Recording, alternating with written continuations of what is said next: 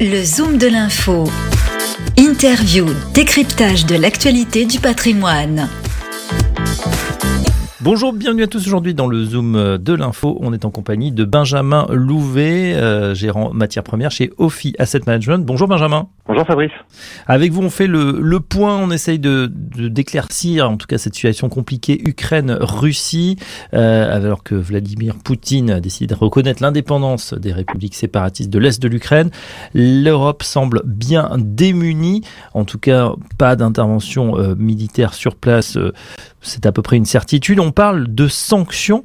Alors, quelles seraient ces sanctions et est-ce qu'elles seraient euh, eh bien, de nature à déstabiliser la Russie ou déstabiliser bah, finalement euh, nous-mêmes, c'est-à-dire toute l'Europe et même un petit peu plus dans un contexte de flambée déjà des, des prix des matières premières? Au niveau des sanctions, il y a, il y a, des, il y a deux niveaux différents. Il y a les sanctions, je dirais, euh, intuitu personnées euh, qui ont déjà commencé. On a annoncé qu'un certain nombre de, de, de, personnes, de, de, de, des hauts dignitaires russes euh, allaient voir leurs avoirs bloqués ou ne pourraient plus faire d'affaires euh, en dehors de la Russie. Et puis il y a des, des sanctions plus globales sur le pays, euh, sur la Russie en elle-même, où là on a évoqué la possibilité éventuellement de bannir les Russes des systèmes de paiement internationaux comme SWIFT. On peut éventuellement euh, évoquer aussi l'impossibilité de, de, traiter en dollars.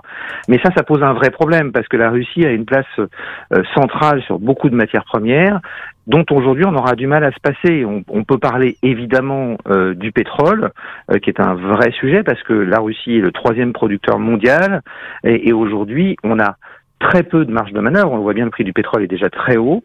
Et si on devait euh, rendre compliqué l'accès du pétrole russe sur le marché, ça poserait un problème à l'ensemble des acteurs, les États-Unis en tête, hein, puisque les États-Unis importent du pétrole russe, et on n'a pas de solution de repli, parce que les marges de manœuvre, les, ce qu'on appelle les spare capacity, les capacités excédentaires de production sont très faibles.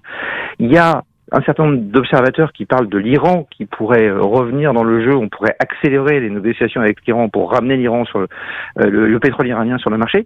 Mais il faut voir deux choses. La première, c'est que quand on regarde les négociations avec l'Iran, pour l'instant, le retour du pétrole iranien sur le marché fait partie des dernières levées de sanctions qui sont envisagées. Et puis d'autre part, euh, l'Iran aujourd'hui a une capacité excédentaire de production d'à peu près 1 200 000 à 1 300 000 barils par jour. On est très loin du compte par rapport au pétrole russe. On rappelle, Benjamin, sur à peu près 100 millions de, de production mondiale, la, la Russie, pas combien de divisions, mais combien de productions? Oh, c'est un petit peu un petit peu moins de, de 10 millions de barils par jour. Donc c'est un peu moins de 10% de la production mondiale. Donc c'est extrêmement important. Euh, je vous dis 10 millions de barils par jour. Euh, L'Iran aujourd'hui peut ramener rapidement sur le marché environ 1 million 200 000 à 1 million 300 000 barils par jour. Donc on n'est pas du tout à l'échelle. Et puis en dehors du pétrole, il y a également bien sûr le problème du gaz qui est central pour l'Europe euh, et qui met les, Allemands dans une situation très mal à l'aise vis-à-vis de ces sanctions euh, contre la Russie.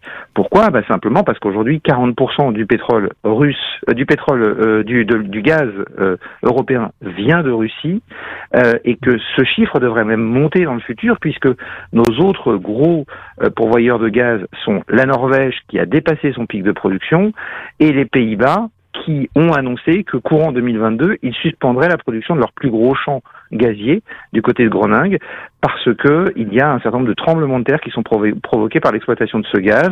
Donc ils souhaitent arrêter cette production. Donc on va être de plus en plus dépendant de ce gaz russe. Du coup, l'Allemagne qui suspend l'autorisation du gazoduc Nord Stream 2, c'est un coup de bluff ou c'est sérieux? C'est pas un coup de bluff. Je crois aussi que c'est un moyen de donner des gages aux Américains sans, sans pour autant complètement euh, suspendre leur possibilité d'apporter du gaz russe, parce qu'il y a d'autres pipelines, hein, d'autres gazoducs qui arrivent euh, en, en, Allemagne et qui lui permettront de continuer à s'approvisionner en gaz. Mais c'est un moyen quelque part de de, de trouver un, équilibre qui, qui, qui, ne lui coûte pas très cher en fait, puisque pour l'instant le, gazoduc Nord Stream 2 n'est pas n'est pas en service. Donc en fait c'est hypothéquer le le, les, ressources de gaz pour le futur, mais à court terme, ça ne change pas grand-chose. Lors des derniers paquets de sanctions, c'était euh, en 2014, la Russie s'était énormément renforcée sur un autre aspect de sa production, euh, les céréales, en particulier le blé, premier exportateur mondial. Là aussi, quelles vont être les, conséquences d'un conflit ou de nouvelles sanctions? Il va falloir voir comment les choses évoluent, mais effectivement, le, le il faut bien avoir conscience que euh, si on prend euh, le, le, blé, euh, effectivement, la Russie est premier exportateur mondial et l'Ukraine est troisième exportateur mondial de blé. Et de l'autre côté, sur le maïs également, l'Ukraine est un très gros exportateur, quatrième exportateur mondial.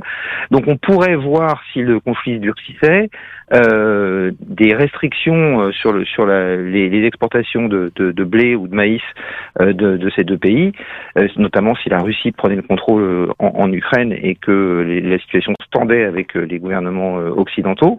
Et ça, ça pourrait poser un vrai problème parce que là, on parle de, problèmes sociaux. Rappelez-vous que à la fin des années 2000, début des années 2010, les, les, soulèvements populaires, notamment en Afrique du Nord, sont arrivés par une explosion des cours des matières premières agricoles. Donc, on a vraiment de ce côté-là un vrai risque social et donc il va falloir vraiment bien euh, doser la façon dont on sanctionne la Russie euh, si on veut pas euh, que ça ait des effets euh, collatéraux très très importants sur sur un grand nombre de populations. Dernière question Benjamin au sujet justement de, de cette trajectoire hein, du pétrole qui même outre eh bien ces, ces bruits de bottes entre la Russie et l'Ukraine ben, n'en finissent pas de, de, de, monter. On était sur les 90 dollars avant la crise russe, on est désormais sur les 100 dollars. Est-ce que ça pourrait monter plus haut? Oui, ça pourrait monter plus haut. malheureusement, Fabrice, pour une raison simple, on est dans une économie qui repart très fort euh, et euh, qui consomment toujours plus de pétrole. Les États-Unis ont battu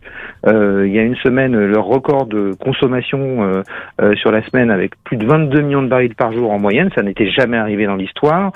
Et la consommation de pétrole devrait cette année atteindre un nouveau plus haut historique au-delà des niveaux de 2019. Dans le même temps, il faut bien avoir en tête qu'en plus le secteur aérien n'a pas encore repris à plein, donc il y a un potentiel, une réserve de demande supplémentaire importante. Dans le même temps, on a contraint l'offre on a contraint l'offre euh, volontairement et involontairement. Involontairement parce que les prix du pétrole sont restés bas suffisamment longtemps et que ça a poussé les producteurs à moins investir dans le renouvellement de leur production.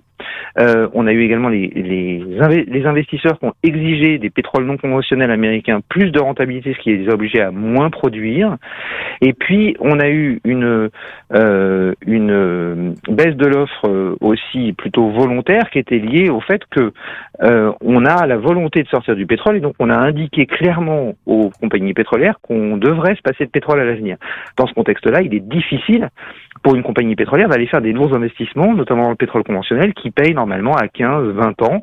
Euh, donc c'est relativement compliqué. Donc si vous contraignez l'offre et que dans le même temps, vous avez une demande qui continue à augmenter, on sait comment ça se termine. Le seul moyen de, terminer ce schéma-là, c'est que les prix montent.